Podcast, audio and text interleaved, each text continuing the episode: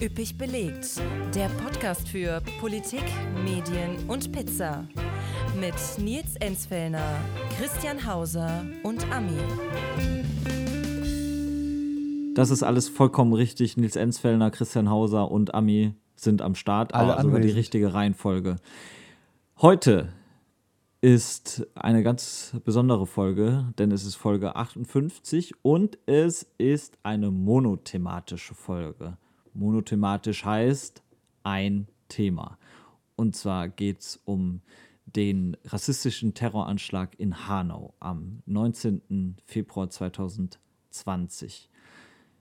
Jetzt haben wir ein Jahr später und wir haben sozusagen auch schon den Gedenktag ein Jahr später. In den Medien wurde das thematisiert und wir nehmen uns jetzt mal die Zeit, das Ganze nochmal von ganz von vorne aufzurollen ähm, und Genau. uns anzuschauen, was da vonstatten gegangen ist, wie Reaktionen danach darauf waren und was für Lehren gezogen werden könnten und vielleicht auch nach einem Jahr noch nicht gezogen wurden. Und wir werden ein bisschen chronologisch vorgehen, äh, sodass wir sozusagen mit dem Tathergang beginnen äh, und uns dann sozusagen immer weiter vorarbeiten. Das könnte eine Folge werden, die mit Sicherheit so, ein- so ein ganz klein bisschen so ein Downer ist oder nicht nur ein ganz klein bisschen. Aber uns ist es sehr wichtig, ja, unsere riesige Reichweite zu nutzen, um darauf einzugehen. So. Genau, das hast du schon sehr schön eingeleitet, Christian. Ähm, kurz bevor wir anfangen, möchte ich gerne noch, ne, obwohl es eigentlich klar ist, aber ich mache es nochmal eine Triggerwarnung aussprechen. Wir reden ähm, über Gewalt, Mord und Rassismus und ähm, werden, wie Christian schon gesagt hat, auch den Tathergang uns nochmal anschauen und auch, äh, was alles so schiefgelaufen ist, behördlich. Ja, und ich würde jetzt einfach schon mal einsteigen mit der Frage, wie das für euch so, wie, wie habt ihr das damals mitbekommen? Und weil, also weil viele, ich fange einfach mal von mir selber an, äh, viele äh, sagen, also vor allem POC, sagen, sie wissen noch genau, ähm, als sie es mitbekommen, also wo sie waren, wann sie es gehört haben. Bei mir ist das ehrlich gesagt gar nicht so. Ähm, und ich äh, komme auch gegen Ende der Folge nochmal, gehe ich da nochmal genauer drauf ein. Aber ich wollte fragen, wie es bei euch so war. Ja, also ähm, was mir aufgefallen ist, wir haben tatsächlich genau vor einem Jahr, am 19.02., äh, den Podcast aufgezeichnet. Damals, abends und äh, eben wenige Stunden bevor dieser Anschlag war. Äh, und am nächsten Tag war ja Karneval. Altweiber. Altweiber, genau. Äh, was wir auch zusammen verbracht haben, Ami. Mhm. Ähm, wo ich auch sagen muss, da hatte ich von Nachrichten überhaupt nichts mitbekommen. Also, ich kann mich null daran erinnern. Ich kann mich daran erinnern, dass äh, von den Shisha-Morden gesprochen wurde Mhm. und äh, oder von den Shisha-Bar-Morden. Aber ansonsten weiß ich selber von dieser Zeit, kurz nachdem der Anschlag war, eigentlich nichts über die Nachrichten, die da zugange waren. Genau, ja, es war bei mir ähnlich, kann mich auch nicht richtig dran erinnern, wann, weil wie du gesagt hast, es war, es war Karneval und es wird auch im Nachhinein sehr stark kritisiert, dass Karneval gefeiert wurde an dem Tag, was ich auch im Nachhinein gut nachvollziehen kann. Ähm, äh, die Tat ist ja ähm, gegen 10 Uhr abends passiert und äh, die Information kam ja dann auch ein bisschen später rein. Und äh, es wurde Mhm. auch, da kommen wir auch später nochmal drauf, wie, wie wurde darüber überhaupt berichtet. Ja, äh, wie war es bei dir, Christian? Ähnlich. Ähm, also wie das, äh, also normalerweise über die Ticker gehen ja dann immer so die ersten Meldungen, okay, es hat einen Anschlag gegeben, auf jeden Fall hat es Schüsse gegeben ähm, und irgendwas ist passiert. Und am Anfang ist die Lage ja noch unklar. Und normalerweise äh, sozusagen werden die Informationen dann immer mehr, man erfährt immer mehr, aber auch in dem Fall finde ich, dass sich die ganze Tragweite oder das ganze Ausmaß sozusagen ja vielleicht bis heute gar nicht richtig entfaltet hat, äh, beziehungsweise wenn dann damals auch, dass es einige Tage gedauert hat. Ähm, aber das war, glaube ich, alleine da das dieses Karnevalswochenende war, gut, in anderen Bundesteilen juckt das nicht so ganz so viel, aber in vielen großen, größeren Bundesländern ähm, hat das ja einen, einen größeren Stellenwert ja. vor allem hier im Rheingebiet gehabt, ähm, sodass ehrlich gesagt, glaube ich, bei den wenigsten ähm, ja, wie gesagt, dieses ganze Ausmaß äh, ankam. Mhm. Also es war der 19. Februar 2020. Genau. Jetzt würde ich vorschlagen, blicken wir da mal darauf, was an diesem Abend sozusagen passiert ist. Mhm.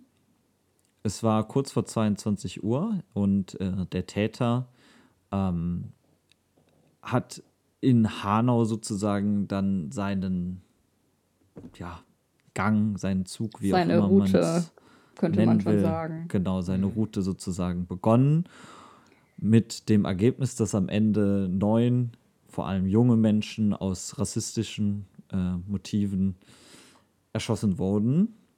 Später dann auch äh, noch äh, die, die Mutter des Täters. Und genau, würde ich vorschlagen, blicken wir mal auf diese neuen Menschen beziehungsweise auf die äh, Tatorte. Ja, ähm, kurz, ich, sag, ich sag's nur vorher, ich bin ein bisschen nervös und ich bin auch, das Thema ist für mich sehr emotional, deswegen, äh, falls ich ein bisschen über meine Wörter stolpere, verzeiht es mir. Ähm, genau, es war, ähm, wie du schon sagtest, der 19. Februar 2020, kurz vor 10. Ähm, das der Täter beginnt seine Route ähm, in einer, in einem, in einer Kaffeebar, wo er sein erstes Opfer Kaloyan Velkov erschießt, der gerade hinter der Bar gearbeitet hat. Ähm, kurz darauf erschießt der Täter Fatih Sarajolu, der eigentlich nur zufällig auf der Straße steht und sich unterhält ähm, und danach ähm, geht der Täter zur übrigens einzigen Shisha-Bar, die, ähm, also es wurde ja, ne, Shisha-Bar-Morde und so, es war nur eine, es waren viele Tatorte und nur eine Shisha-Bar. Ähm, da hat der Täter Sedat Gürbüz ähm, ermordet, der da gearbeitet hat. Danach ist der Täter zu seinem Auto äh, gelaufen und auf dem Weg dahin äh, trifft er auf Mustafa Tunsch, welcher ein Überlebender ist. Äh, Mustafa Tunç hat an dem Tatort, am, in der Nähe des ersten Tatortes, an einem Kiosk gearbeitet, ähm, hat Schüsse gehört und ist dann zur Tür, um halt zu gucken, was los ist. Und äh, genau in dem Moment äh, kreuzten sich die Wege mit dem Täter. Das heißt, Mustafa Tunç stand dem Täter gegenüber und der Täter hat auch die Waffe auf seine Brust gerichtet ähm, und aber halt nicht abgedrückt. Er hat sehr gezögert und Mustafa berichtet auch, dass ähm, der Täter sehr viel Zeit bei ihm verbracht hat, weil er sich einfach nicht sicher war. Irgendwann hat der Täter ihn gefragt, ist was? Worauf Mustafa nicht geantwortet hat, weil er einfach natürlich unter Schock stand. Äh, daraufhin ist der Täter weitergezogen und Mustafa glaubt im Nachhinein, dass der Täter so seinen Akzent rausfinden wollte, weil sich ja im Nachhinein auch herausgestellt hat, dass es eine rassistisch motivierte Tat war. Und Mustafa hat halt blaue Augen und helle Haut. Deswegen war der Täter sich scheinbar nicht sicher. Mustafa ist natürlich seitdem hochgradig traumatisiert. Ähm, wichtige Information, er hat versucht, die Polizei anzurufen. Er ist nicht durchgekommen. Kommen wir später auf jeden Fall auch nochmal drauf zu. Mhm. Genau. Ähm, was in dem Bereich sozusagen schiefgelaufen ist. Dann hat der Täter ähm, sozusagen seine Fahrt fortgesetzt in einem Auto, ist in ein angrenzendes Stadtteil Kesselstadt gefahren und äh, hat dafür etwa fünf Minuten gebraucht, hat auf einem großen Parkplatz gehalten und äh, hat das vierte Opfer erschossen. Mhm. Das vierte Opfer war Willi Viorel Paun. Ähm, er hat den Täter schon am ersten Tatort beobachtet und auch schon versucht, ihm aufzuhalten, indem er halt versucht hat, sein Auto mit seinem Auto zu blockieren. Das ist ihm nicht gelungen. Und auch da hat der Täter schon auf Willi Viorel geschossen. Ähm, genau, dann ist der Täter, wie Chris schon gesagt hat, am zweiten Tatort angekommen, auf einem großen Parkplatz. Dort hat er Willi durch einen Kopfschuss durch die Windschutzscheibe erschossen. Ähm, Nachhinein haben die Eltern selber herausgefunden durch eigene Recherche, dass Willi auf dem Weg versucht hat, dreimal die 110 anzurufen. Auch er kam nicht durch. Ähm, Willi hat ein mhm. eigenes Denkmal an der Stelle bekommen, wo er erschossen wurde. Laut äh, Monitorrecherchen war es auch so, dass eben an diesem Abend bloß zwei offene Leitungen da waren und ein Beamter Anrufe entgegengenommen hat. Genau, ähm, darauf kommen wir ja. gleich noch. Ähm, okay. Aber auf jeden Fall wichtiger Hinweis, ja. ähm, da ja sehr viel schiefgelaufen ist auf behördlicher Seite. Ja.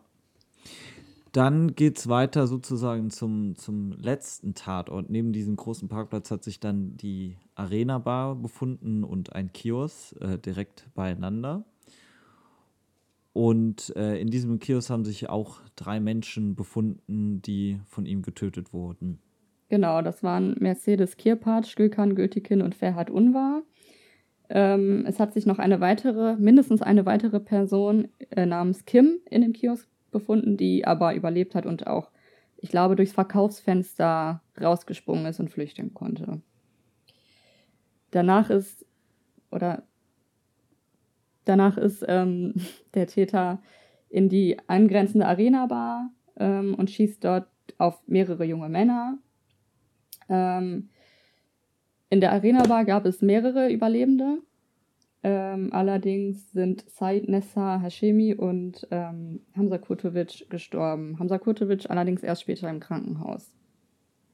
Ähm, genau, und damit wären wir schon bei den neun Opfern, ähm, die an, in dieser Nacht ihr Leben verloren haben. Ja, und wie ich gerade schon gesagt habe, es war in mhm. allgemeiner Erzählung ist von äh, mehreren Shisha-Bars die Rede. Am Ende waren es viele Tatorte und eine Shisha-Bar und ein Opfer in einer Shisha-Bar. Genau, der Täter ist danach nach Hause gefahren, hat dann erst seine Mutter und sich selber erschossen. Der Vater hat sich zu dem Zeitpunkt auch in der Wohnung befunden, behauptet aber bis heute, dass er nichts mitbekommen hat und geschlafen hätte. Also es ist auf jeden Fall sehr, mehr als eindeutig. Ähm, alle Opfer wurden aus rassistischen Gründen äh, ermordet. Sie hatten alle eben einen sogenannten Migrationshintergrund. Also die, äh, wir, wir, kommen ja gleich darauf, äh, glaube ich, noch zu sprechen, inwiefern die Opfer, äh, ja, in Deutschland, also wir warten wir mal ab. Äh, also die meisten wurden auch in Deutschland geboren, so. Und tatsächlich waren es äh, Muslime und Christen. Naja, Genau, und ähm, ich würde diese, also den Tathergang quasi nochmal von der anderen Seite beleuchten, und zwar von der Seite der Hinterbliebenen. Wie haben die die Nacht erlebt? Da habe ich ein paar, ähm, ich spreche am Ende auch nochmal ein paar Empfehlungen aus, wo man sich weiter informieren kann. Mhm. Ich habe hier ein paar äh, Stories von äh, Hinterbliebenen ähm, recherchiert. Genau, natürlich, das muss man vielleicht auch kurz dazu sagen, gibt es äh, auch auf unserer Webseite eine Übersicht mit Verlinkungen, Quellen und ähnlichem zu dieser Folge. Ja, genau. Ähm, die Überlebenden und Hinterbliebenen zweifeln bis heute sehr daran, dass die Polizei gründlich gearbeitet hat. Und die meisten wollen einfach nur eine lückenlose Aufklärung, was na, natürlich das Mindeste ist. Ähm, darauf kommen wir gleich auch nochmal zu sprechen. Ähm, ich würde jetzt gerne auf ähm, ein paar Hinterbliebene eingehen und, und würde mit dem Vater von Mercedes starten, Philipp Gohmann. Mhm. Äh, ihn beschäftigt am meisten die Frage, wieso die Polizei so lange gebraucht hat, gebraucht hat um am Tatort zu sein. Denn ähm, die, die Polizeiwachen, also die Tatorte in Hanau, sind wohl sehr zentral und die Polizeiwachen sind äh, ein paar hundert Meter nur entfernt und ein Polizeiwagen hätte eigentlich innerhalb von einer Minute da sein können. Ähm, und er macht auch quasi teilweise die Behörden verantwortlich für die Tat. Ähm, Man muss ja schon sagen, dass wenn vielleicht äh, schneller von Seiten der Behörden gehandelt werden worden wäre, äh, da kommen wir wahrscheinlich auch noch gleich drauf zu, hätten mitunter ja diese Fahrt gestoppt werden können. Aber nochmal zurück.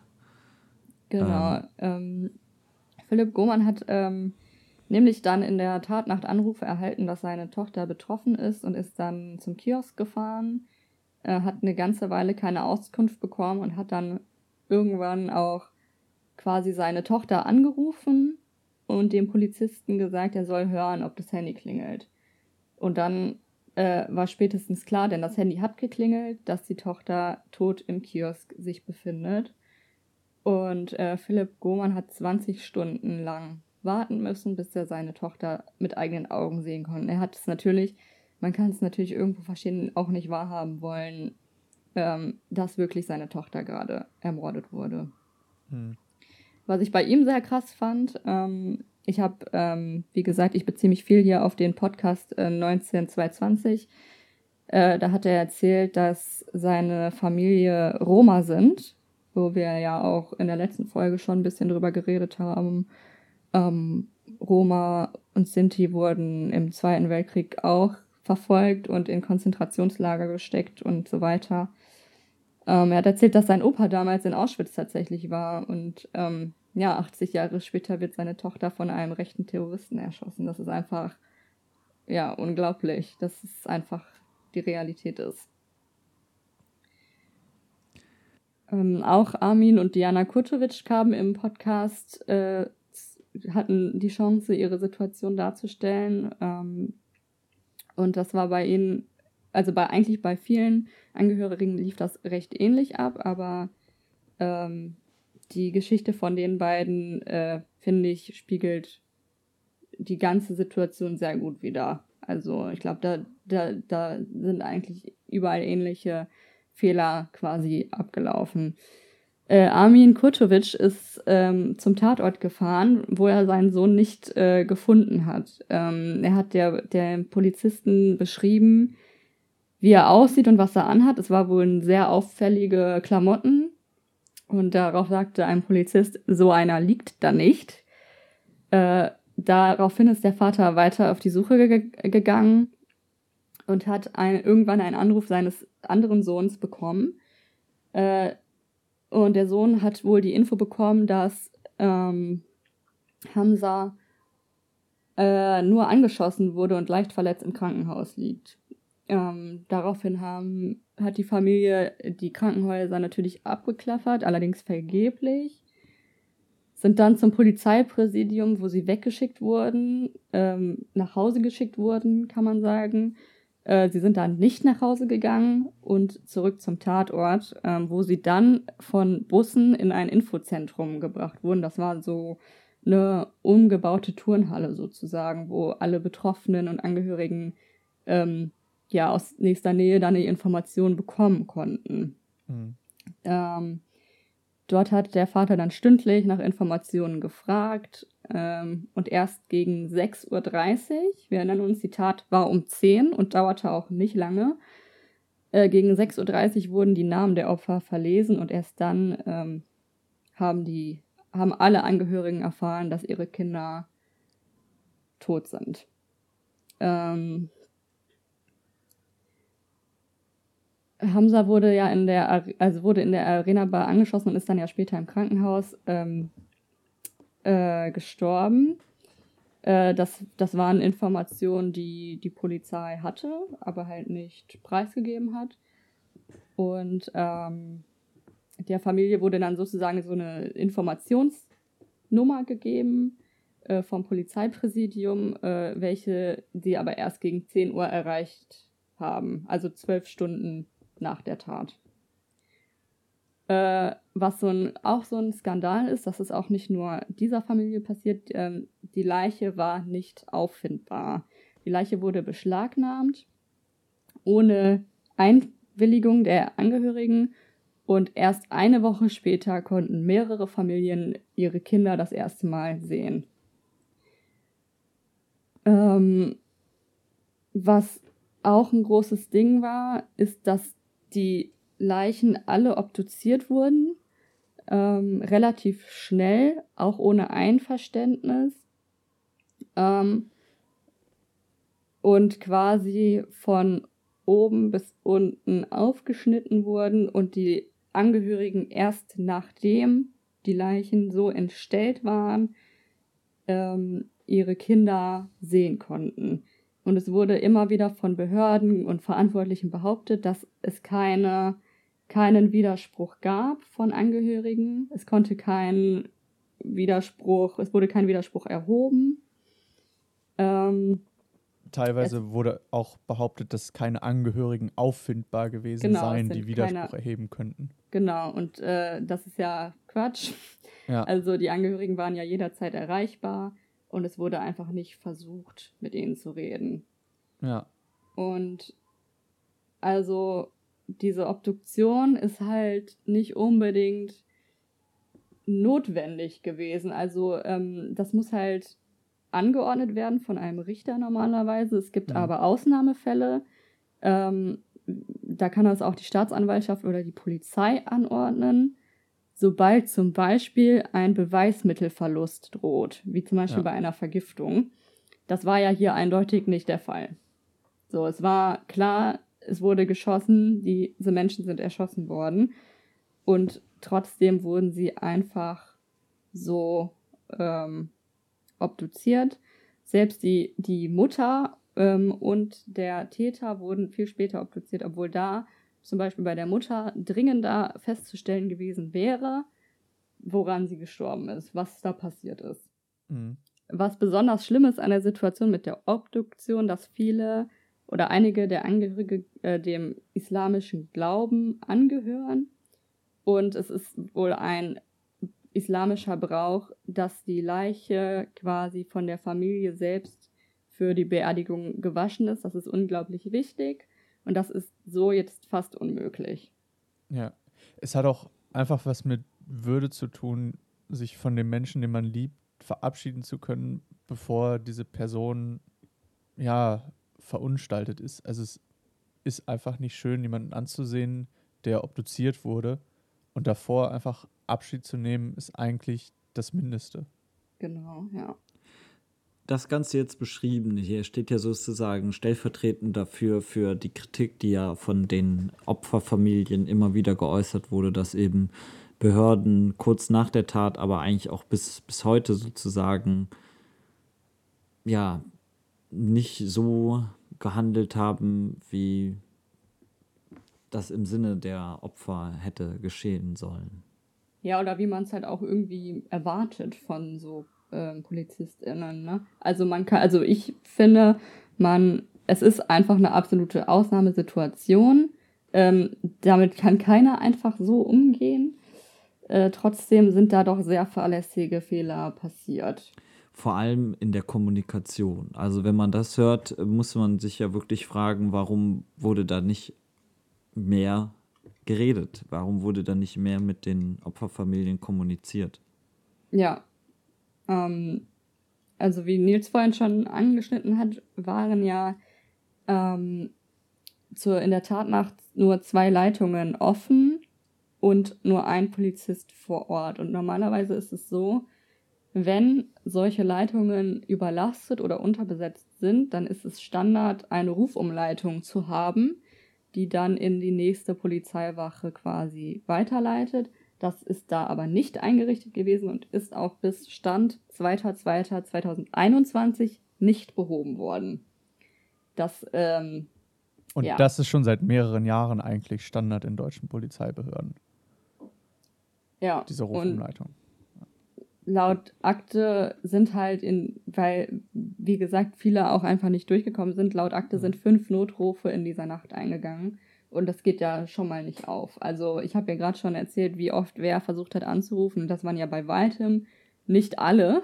Mhm. Ähm, es ist ja so, also man kann sich ja vorstellen, wenn da auf offener Straße geschossen wird, es gibt ja auch AnwohnerInnen, die dann auf jeden Fall zum Hörer gegriffen haben. Also es kann, also es ist ja Quatsch, dass nur fünf Anrufe in dieser Nacht eingegangen sind. Ähm, der erste Notruf kam nämlich schon direkt eine Minute, nachdem der Täter das erste Mal geschossen hatte. Also der zweite kam relativ gleichzeitig und der dritte Notruf wurde erst entgegengenommen, nachdem das letzte der neun Opfer erschossen wurde. Also es wurde einfach, also alles, alles versäumt. Also man hätte so viel tun können für viele Leute. Es, und es lag einfach dann an so einer Sache. Das ist einfach. ja auch äh, wirklich unbegreiflich. Also normalerweise ist ja eine Notruf-Hotline der Inbegriff für einen Notruf, für eine Notlage. Ja. ja. Schwer verständlich. Okay.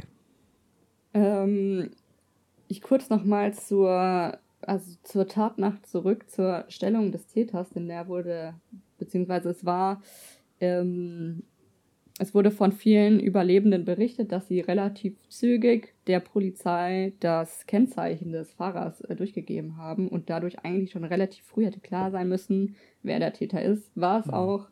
Ähm, allerdings die Stellung oder der, die, das Eindringen in seine Wohnung ist erst um 3.03 Uhr nachts passiert. Also wirklich Stunden nachdem ähm, der letzte Schuss gefallen ist.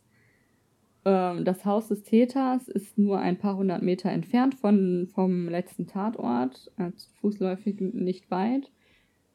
Und ähm, wie gesagt, viele haben berichtet, dass sie das Kennzeichen schon sehr früh angegeben haben. Ähm, genau, und die ja. Polizei rechtfertigt das halt so, dass sie ähm, in der Nähe des Hauses vom Täter mehrere verdächtige, verdächtige Personen festgenommen haben, die einer Rockergruppe angehören würden, was dann zu Verspätungen führte. Und äh, dass sie halt auch erst eine Strategie erarbeiten mussten.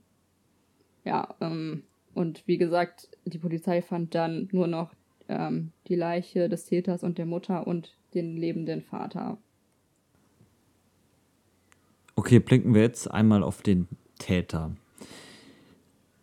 Auch da stellen sich direkt die größten Fragezeichen. Der Täter hat legal mehrere Waffen besessen. Wie kann das sein? Das hätte Sicherheitsbehörden sozusagen ja eigentlich.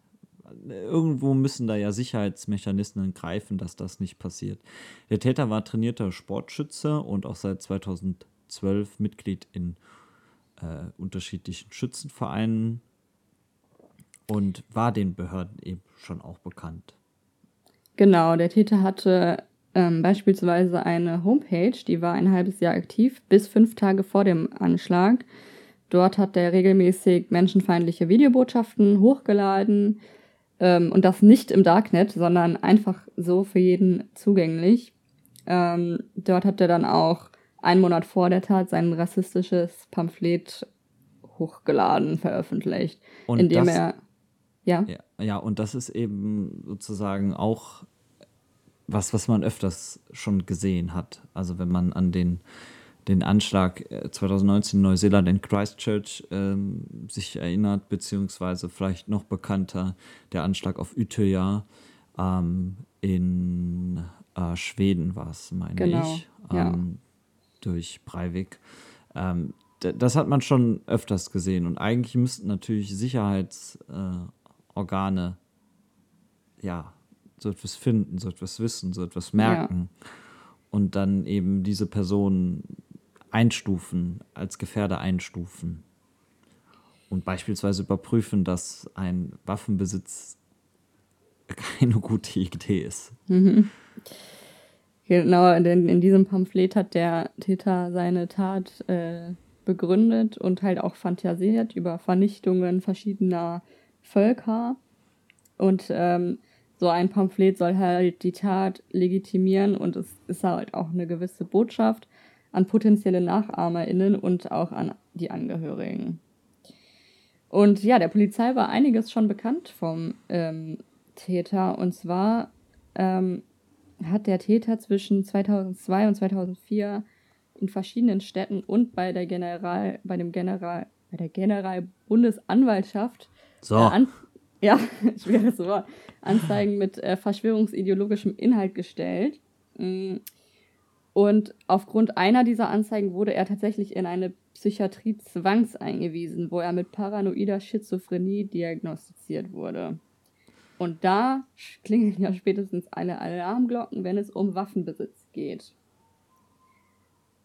Ähm, 2019 hat der Täter einen Brief, ähm, äh, eine, eine An Strafanzeige, also einen Brief mit einem Anhang geschickt an die Bundesanwaltschaft nochmal, in dem äh, er quasi sein ähm, Bekennerschreiben angefügt hat, schon. Allerdings hat er da diese rassistischen Vernichtungsfantasien ähm, rausgelassen. Äh, sonst war es aber wohl identisch mit dem, was er auf seiner Website so gepostet hat. Also er hat er quasi schon versucht, sich selber den Behörden so aufmerksam zu machen, mehrfach. Ähm, gegen ihn wurde auch schon, äh, gibt es auch schon Verfahren, ähm, unter anderem gegen, äh, wegen Verstoß gegen das Betäubungsmittelgesetz, wegen Branddelikt und Sozialleistungsbetrug. Er wurde allerdings nie als Rechtsextremist eingestuft. Deshalb wurde er auch vom äh, Verfass Verfassungsschutz nicht beobachtet und er war auch ihnen quasi unbekannt. Und ähm, die Frage, die sich ja jetzt noch stellt, nach, also eine der vielen Fragen, die sich noch stellt, was ähm, hat eigentlich der Vater damit zu tun? Hat er was damit zu tun und äh, wieso behauptet er, geschlafen zu haben in einer Situation, wo sich ja keiner vorstellen kann, dass man wirklich schläft, während sich zwei, während zwei Menschen in seiner Wohnung erschossen werden, quasi, ne?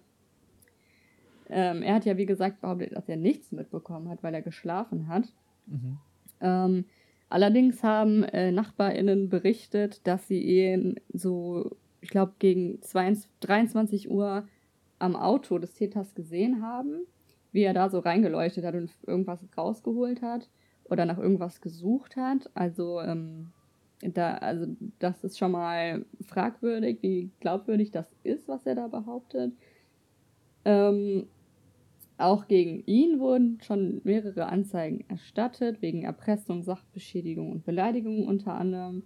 Und äh, stellt sich heraus, er hat wohl das gleiche rechtsextreme Weltbild wie sein Sohn.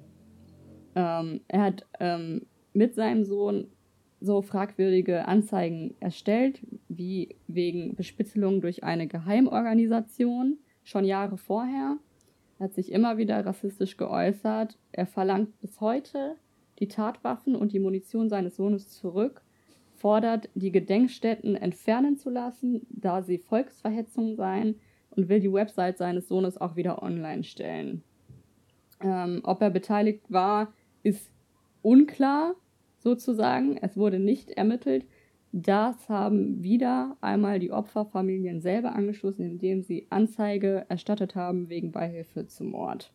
Also von selber wäre da jetzt nicht unbedingt was passiert. Er hält auch seinen Sohn für unschuldig. Ähm, er meinte, er hätte sich nicht umgebracht und auch keine neuen Morde begangen.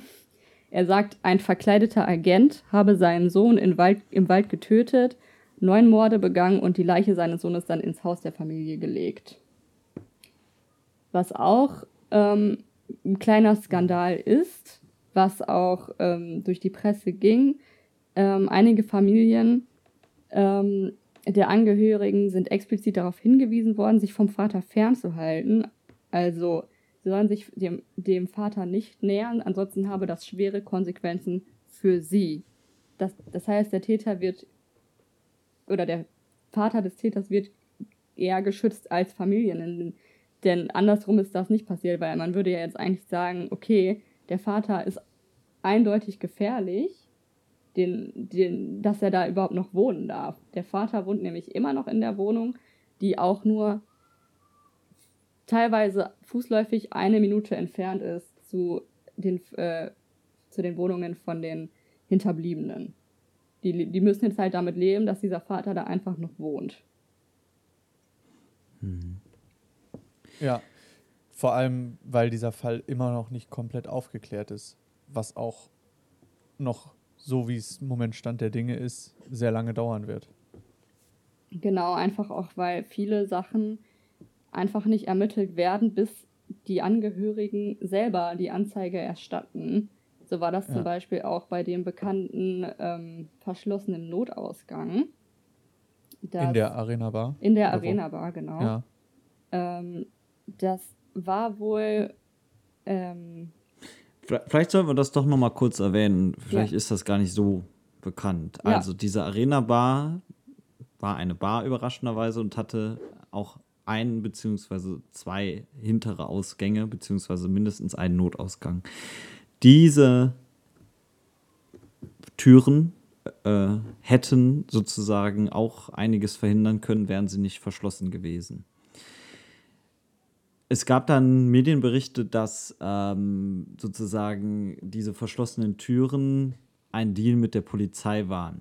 Dass die Polizei gesagt hat, wir führen hier öfters Razzien durch, deswegen lasst mal da bitte hinten die Türen zu, damit da niemand bei einer Razzia äh, sozusagen fliehen kann. Was ja. Also, äh, ist ja schon Wahnsinn an sich, ne? Notausgänge sind dafür da, damit man im Notfall da rauskommt. Manchmal ist das ja gar nicht so unwichtig. Ähm, Ja. Ja. So, und das ist ja äh, auch ein krasses, ähm, ein krasser Umstand. Also Genau. finde ich neben diesen Notrufnummern äh, und äh, neben dem legalen Waffenbesitz eigentlich somit das krasseste in diesem ganzen komplexen äh, Ähm, Sache. haben sich denn die Behörden dazu geäußert, äh, warum diese Tür verschlossen war? Ob das so angeordnet war? Nein, also die Behörden, die Polizei hatte gesagt, dass äh, es solche Abmachungen nicht gegeben hätte, dass die Türen geschlossen hätte, also dass es nie eine Anweisung gegeben hat, äh, dass diese Türen geschlossen. Ja, ZeugInnen berichten allerdings, dass diese Tür halt, wie gesagt, schon lange zu war und das auch allseits bekannt war, nicht nur von Leuten, die die Arena Bar besucht haben, sondern auch ähm, der Polizei, denn es sind einige Razzien regelmäßig wohl durchgeführt worden. Und ähm, man hat halt gemerkt in der Art, wie sie das gemacht haben, dass sie einfach, dass ihnen klar war, es wird jetzt hier keiner zum Notausgang rennen, denn der, der ist halt zu. Da kommt Ja. halt keiner raus. So, also wenn, wenn dann irgendwie mal jemand abhauen wollte, Richtung Notausgang ist, dann hat da gar kein Polizist sich wohl gerührt, weil, ja, war Ja. halt so. Also, uns war es wichtig, sozusagen einen umfassenden Blick sozusagen zu geben über das gesamte Tatgeschehen und was da eben alles Schreckliches passiert ist und was da eben vielleicht auch hätte verhindert werden können. Das ist jetzt ähm, eine Tat, viele würden sagen ein Einzelfall, aber die Einzelfälle häufen sich. Ähm, vielleicht sind es auch keine Einzelfälle mehr. Wahrscheinlich sind es keine Einzelfälle mehr, beziehungsweise wenn wir jetzt die Liste durchgehen, dann sind es keine Einzelfälle. NSU ist da so ein Stichwort. Steht für behördliches Versagen über wirklich Jahre, ähm, Jahrzehnte eigentlich. Ähm, Halle 2019, München äh, 2016 im Olympiacenter, dann der Mord am Kasseler äh, Politiker Lübcke 2019, die Gruppe S, eine rechtsextreme Gruppe. Ähm, man kann es auch in Zahlen sehen. Seit 1990 wurden in Deutschland mehr als 200 Menschen äh, durch rassistische oder rechtsextreme Gewalt getötet. 200 wird schwierig davon Einzelfällen zu sprechen. Ähm, das Ja. ist ein Problem. Vor allem, weil oft nicht genauer hingeguckt wird, weil oft ähm, Opfer bzw. Taten äh, stereotypisiert werden und einfach abgestempelt werden. Bei den NSU-Morden war das der Fall, die lange Zeit als sogenannte Dönermorde bekannt waren, indem man ausging, dass ähm, ja quasi Familien, Clans unter sich morden. Ähm, und genau das war auch der Fall, äh, der in Hanau am Anfang in der Presse umging. Ähm, war am Anfang, hatten wir schon eingangs erwähnt, äh, immer die Rede von den Shisha-Bar-Morden. Und so war es auch, dass zum Beispiel auch die ARD am 19.02. noch von einer Schießerei in zwei Shisha-Bars sprach. Und alleine hier ist, weiß man ja, also zu einer Schießerei gehören mehrere. Das war nicht der Fall. Und zwei Shisha-Bars waren es auch nicht. Ähm, und auch danach war es so, dass die Presse viele, viele Dinge falsch betitelt hat. dass ähm, vor allem auch hauptsächlich über die Motive des Täters gesprochen wurden im Nachhinein. Viel auch aus den Pamphleten des Täters zitiert wurde, aus seinen Videos, was ähm, gerade im Hinblick auf die Opfer einfach eine, ja, eine Farce ist. Also du, es wird dazu beigetragen, dass der Täter heroisi hero wie sagt man, heroisiert wird. Hervorragend. Ja. Und es wird aber nicht, also es wurde vor allem am Anfang auch über Fremdenfeindlichkeit und Ausländerfeindlichkeit gesprochen, was in diesem Fall auch nicht der korrekte Wortlaut ist. Denn es waren keine Fremden, sondern es waren Deutsche, die nicht dem Weltbild entsprechend aussahen, die der Täter, besa äh, das der Täter besaß. Und ja, so ging das in der Presse tatsächlich noch leider echt wesentlich weiter, wobei sich auch viele entschuldigt hatten im Nachhinein. Ähm, und äh, auf eine Sache möchte ich dann auch noch zu sprechen kommen, und zwar das äh, Witwenschütteln. Da hatte ich mir auch noch ein paar Videos angesehen von ähm, Opfern, die oder äh, auch Verwandten und Freunden von Opfern, die unmittelbar nach der Tat, ein, zwei Tage danach von unqualifizierten JournalistInnen interviewt wurden, die ähm, mit unqualifiziert meine ich, die keinerlei psychologische Expertise haben, wie man mit Leuten umgeht, die gerade so eine schreckliche Tat haben miterleben müssen. Und hier wird oft, wie bei tatsächlich zahlreichen anderen Fällen, versucht, ähm, Opfern emotionale Videos zu entlocken, emotionale Ausbrüche, einfach nur, weil sich diese Videos und O-Töne sehr, sehr gut verkaufen. Und es ist aber nicht das, was am Ende für eine gelungene Aufarbeitung der Menschen spricht. Ja, und ähm, diese, diese Darstellung der Medien, ähm, die machen ja auch was mit einem. Ne? Also ja. man hört halt, ah, okay, äh, Shisha, äh, Schießerei oder whatever und man hat sofort eine, ein Vorurteil im Kopf. Man hat, ja. also jeder Mensch, also die also kann mir, also jeder Mensch hat ja Vorurteile. So. Und äh, das ist ganz schwierig, da so drüber zu berichten. Vor allem auch, weil die Angehörigen sehr viel erst über die Medien erfahren haben. Also das meiste. Also alles, was da so verbreitet wurde, das haben die Angehörigen genauso mitbekommen. Und das ist einfach unbeschreiblich, wie, wie die, die einfach wie alleine gelassen die worden sind und wie was, was es einfach für ein, für ein Umstand war für die. Das finde ich ja. richtig heftig. Das zerstört einfach das Vertrauen in die Behörde, von der man denkt, dass sie im Notfall für einen da wäre. Genau, und für viele äh, Angehörige und Überlebende sagen, dass sie die 110 nie wieder wählen würden. Was ich verstehen kann, wenn man so ein, so ein Erlebnis erleben musste. Ja. Die Frage ist natürlich, ähm, was, was jetzt da sozusagen daraus der, der Schluss ist, was, was sich immer noch ändern muss, was man gefühlt, ja, es sind ja keine Einzelfälle mehr und man, man hört es immer danach und man sagt es immer danach, aber ähm, auch 2020 hatte sich ja da vieles leider noch nicht geändert. Ähm, blicken wir doch mal darauf.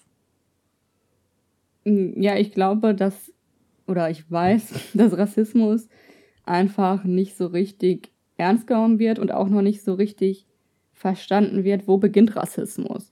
Also Rassismus beginnt ja nicht bei Mord.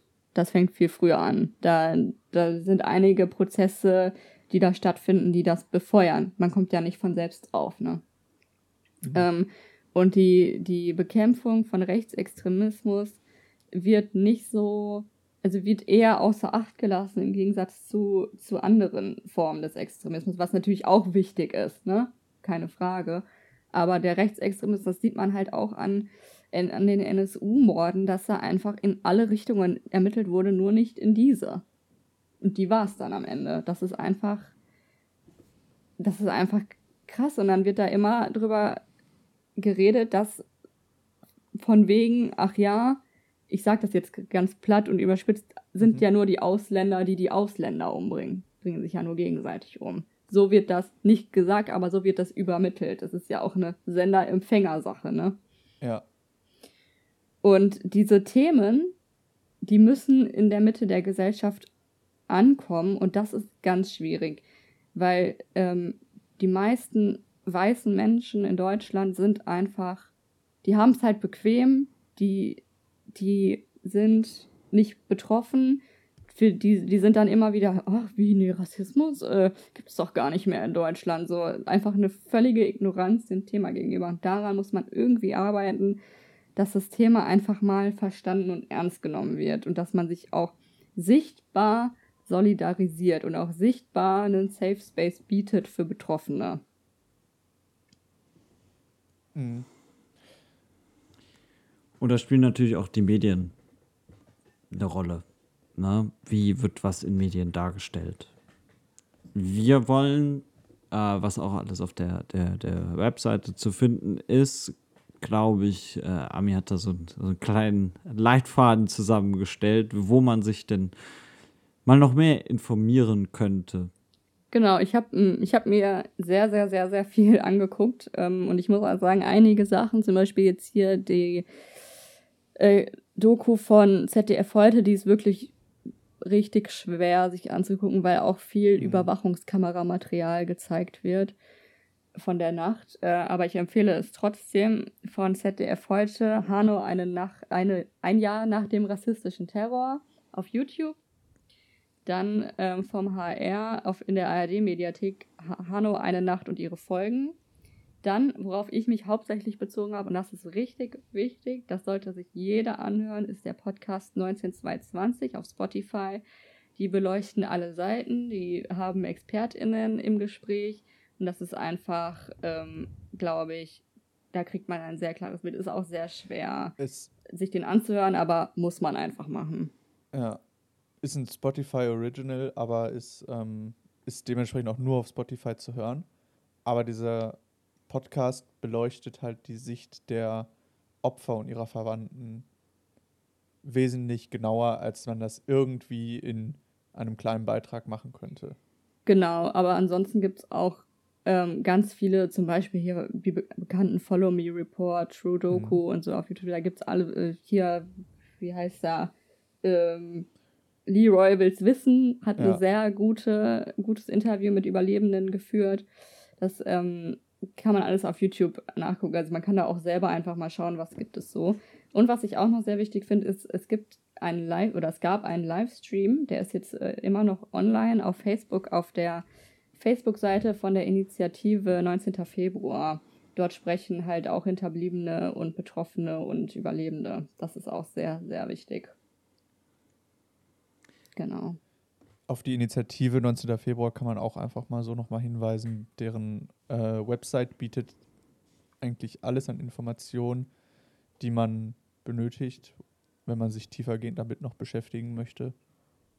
Genau, und die Initiative ist auch einfach, ähm, ist auch ein, nicht nur ein virtueller Ort, sondern die gibt es tatsächlich ähm, in Hanau, ähm, in der Nähe des ersten besten Tatortes. Dort mhm. treffen sich regelmäßig die ähm, Betroffenen, Hinterbliebenen, Überlebenden, um sich auszutauschen. Dort organisieren sie sich auch. So also die sind richtig stark einfach. Die haben gemeinsam so viel schon erreicht. Ja. Und das ist halt auch ein Ort für Informationen und ein Gedenkort. Und ähm, ja, finde ich auch, kann man ruhig nochmal erwähnen. Zum Schluss würde ich gerne, ich weiß nicht, ob ihr auch, aber ich würde kurz noch ein paar persönliche, eine Meinung quasi einbringen ähm, oder meine Sicht der Dinge als betroffene Person. Ähm, ich erzähle jetzt einfach mal eine Weile ähm, frei raus. Ähm, dieser, ich habe ja am Anfang schon gesagt, diese Tat ähm, von der habe ich am Anfang gar nicht so viel ähm, mitbekommen. als sie passiert ist, dann nach diesem Karnevalswochenende natürlich schon. Ich wusste, äh, wie viele Opfer es gab. Ich wusste die Beweggründe des Täters, mehr nicht. Ich habe ehrlich gesagt dann dicht gemacht. Ich habe mich nicht weiter informiert aus Selbstschutz heraus, einfach weil ich weiß und wusste, sobald ich mich dem Thema widme, was, wo mir klar war, irgendwann musst du es machen, ist, wird mir sehr viel genommen in meiner Realität, die sich, die sich seitdem ich auch mich so damit beschäftigt habe, noch sehr verändert hat. Mir wird Sicherheit genommen und einfach so, ja, meine Realität, wie ich sie bisher ähm, erlebt habe und schuld daran sind auch, oder, oder generell will ich auch nochmal auf die Medien, die Narrative eingehen, die die Medien nutzen. Was Nils schon ganz richtig gesagt hat, Fremdenfeindlichkeit, das Wort ist Bullshit. Ähm, man benennt, man soll es benennen nach das, was ist, nämlich Rassismus. Und Fremdenfeindlichkeit ist, ist es sind keine Fremden. So, wer, wer sind denn Fremde? So, das sind Leute, die teilweise hier geboren wurden. Und auch diese Beschreibung mussten sterben, weil sie anders aussehen, lasse ich auch nicht mehr durchgehen, weil wir sind im Jahr 2021. Was sieht denn anders? Was ist denn anders? So, wir haben alle alles gesehen. Man muss mal damit klarkommen, auch die letzte Oma irgendwo, dass in der Stadt mehr als, also verschiedene Menschen einfach leben, die, die halt nicht weiß sind. Und dieses anders gibt es nicht mehr in meinen Augen. Und auch einfach dieses Wort, es wurden Ausländer umgebracht und Ausländer wird dann so beschrieben, wie ich bin. So, was sind denn Ausländer? So, wie gesagt, in, in, die sind in Deutschland geboren und dann wird man immer noch als, also geboren und aufgewachsen und man wird immer noch als Ausländer betitelt. Und ähm, mir persönlich geht das halt sehr nah, weil ich halt weiß, ähm, mich kann es halt auch treffen, überall immer. Wenn ich aus irgendeinem Grund da gewesen wäre, wäre ich wahrscheinlich auch beschossen worden. Und deswegen ist das Thema für mich auch ganz, ähm, ja, emotional. Und ich finde das auch einfach, also deswegen habe ich das Thema auch so hier so groß aufbereitet. Denn es muss, ich weiß, wir haben kaum Reichweite, Trotzdem ist es wichtig, da, dass die Mehrheitsgesellschaft sich damit beschäftigt. Es ist halt ähm, auch nicht die Aufgabe von POC, die Aufklärungsarbeit zu leisten. Das sind die unterdrückende Macht hat die Aufgabe, diese Missstände zu beseitigen und nicht die Unterdrückten. Unterdrückten. Und ich finde, diese kollektive Erfahrung, die man als POC in Deutschland macht, die die wird so oft erzählt, die wird so oft diskutiert und dann kommt immer die Frage, gibt es Rassismus, hat Deutschland ein Rassismusproblem? Und die Frage, das habe ich schon mal gesagt, ist so eine Frechheit, weil so viele Leute haben hier so andere Lebensrealitäten scheinbar. Und also, wenn man halt in dieser Gesellschaft lebt und vor allem, wenn man auch Freunde hat, die POC sind, oder auch wenn man keine Freunde hat, die POC ist, POC sind, muss man einfach äh, ein gewisses Grundverständnis für diese Situation und Perspektive Betroffener aufbringen, ähm, weil es ist einfach ermüdend, immer wieder zu erklären, wie das so ist, in dieser Gesellschaft zu leben, wenn man nicht weiß es.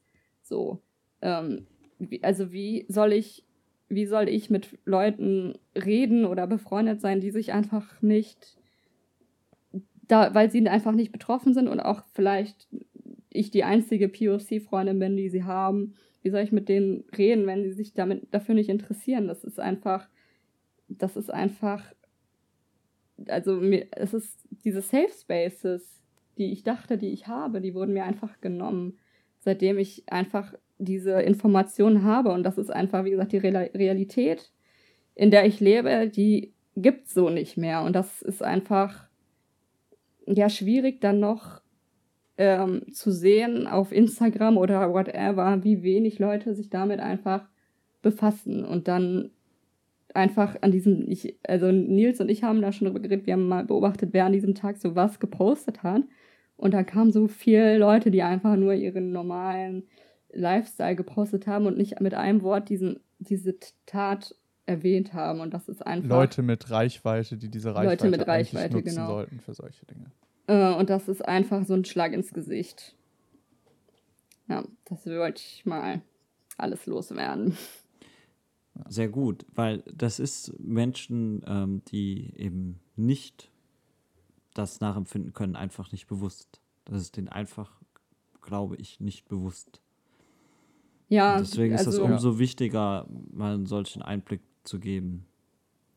Ja, Ja, war mir tatsächlich bis vor kurzem auch nicht bewusst in diesem Ausmaße, wie schwer gerade auch so ein Anschlag, der ja doch so in meinen Augen fern erscheint, weil ich die Stadt nicht kenne, weil ich die Leute nicht kenne, der aber einfach nicht fern ist, der hier genauso Realität sein kann wie in Hanau, wie sonst wo in Deutschland. ja. Das war eine etwas andere Folge von Üppig belegt, die 58. Folge. Aber es war uns äh, auf jeden Fall eine unfassbar wichtige Folge. Ähm, ich, ich glaube, unser gemeinsames Ziel ist, mit dieser Folge zum Nachdenken anzuregen, anzuregen, ähm, sich selbst bewusst zu machen, wie lebe ich, wie wollen wir gemeinsam leben, wie soll sozusagen unsere Gesellschaft aussehen.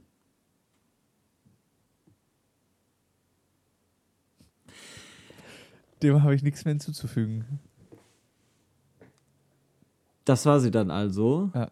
Folge 58. Äh, unser Podcast hat sich auch echt gewandelt. Äh, nächste Folge ähm, gucken wir mal, wie es da aussieht. Ähm, genau, bis dahin.